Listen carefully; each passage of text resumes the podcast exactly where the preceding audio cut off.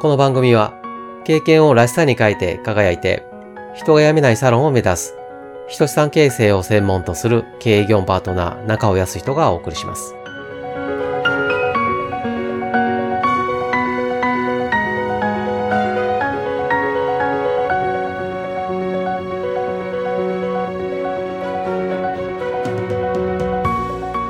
50回の配信を機に専門分野にフォーカスした内容を数回にわたってお送りしたいと思います。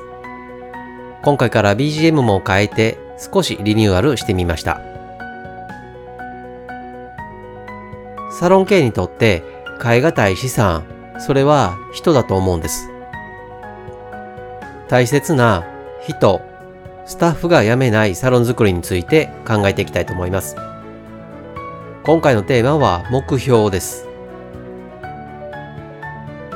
街中を歩いているとよく感じるんです。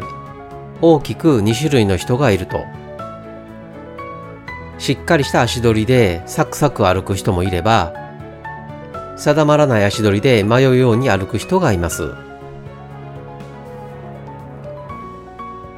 この違いは何なんでしょうか？それは、行き先が決まっているかどうかではないかと思うんです。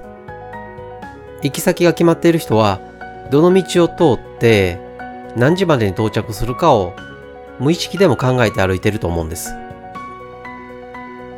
そして行き先が決まっていない人はその時に気になるところで足を止めたりまた何かを探すように歩き出したりします。これを人生に置き換えてみると行き先が決まっている人はしっかりした足取りで毎日を過ごしているはずです。行き先が決まってない人は、その時その時の時流や興味に引っ張られ、迷いながら毎日を過ごしていると思うんです。ここで言う行き先とは、目標という言葉に言い換えられると思います。行き先、つまり目標のあるなしが行動を変える。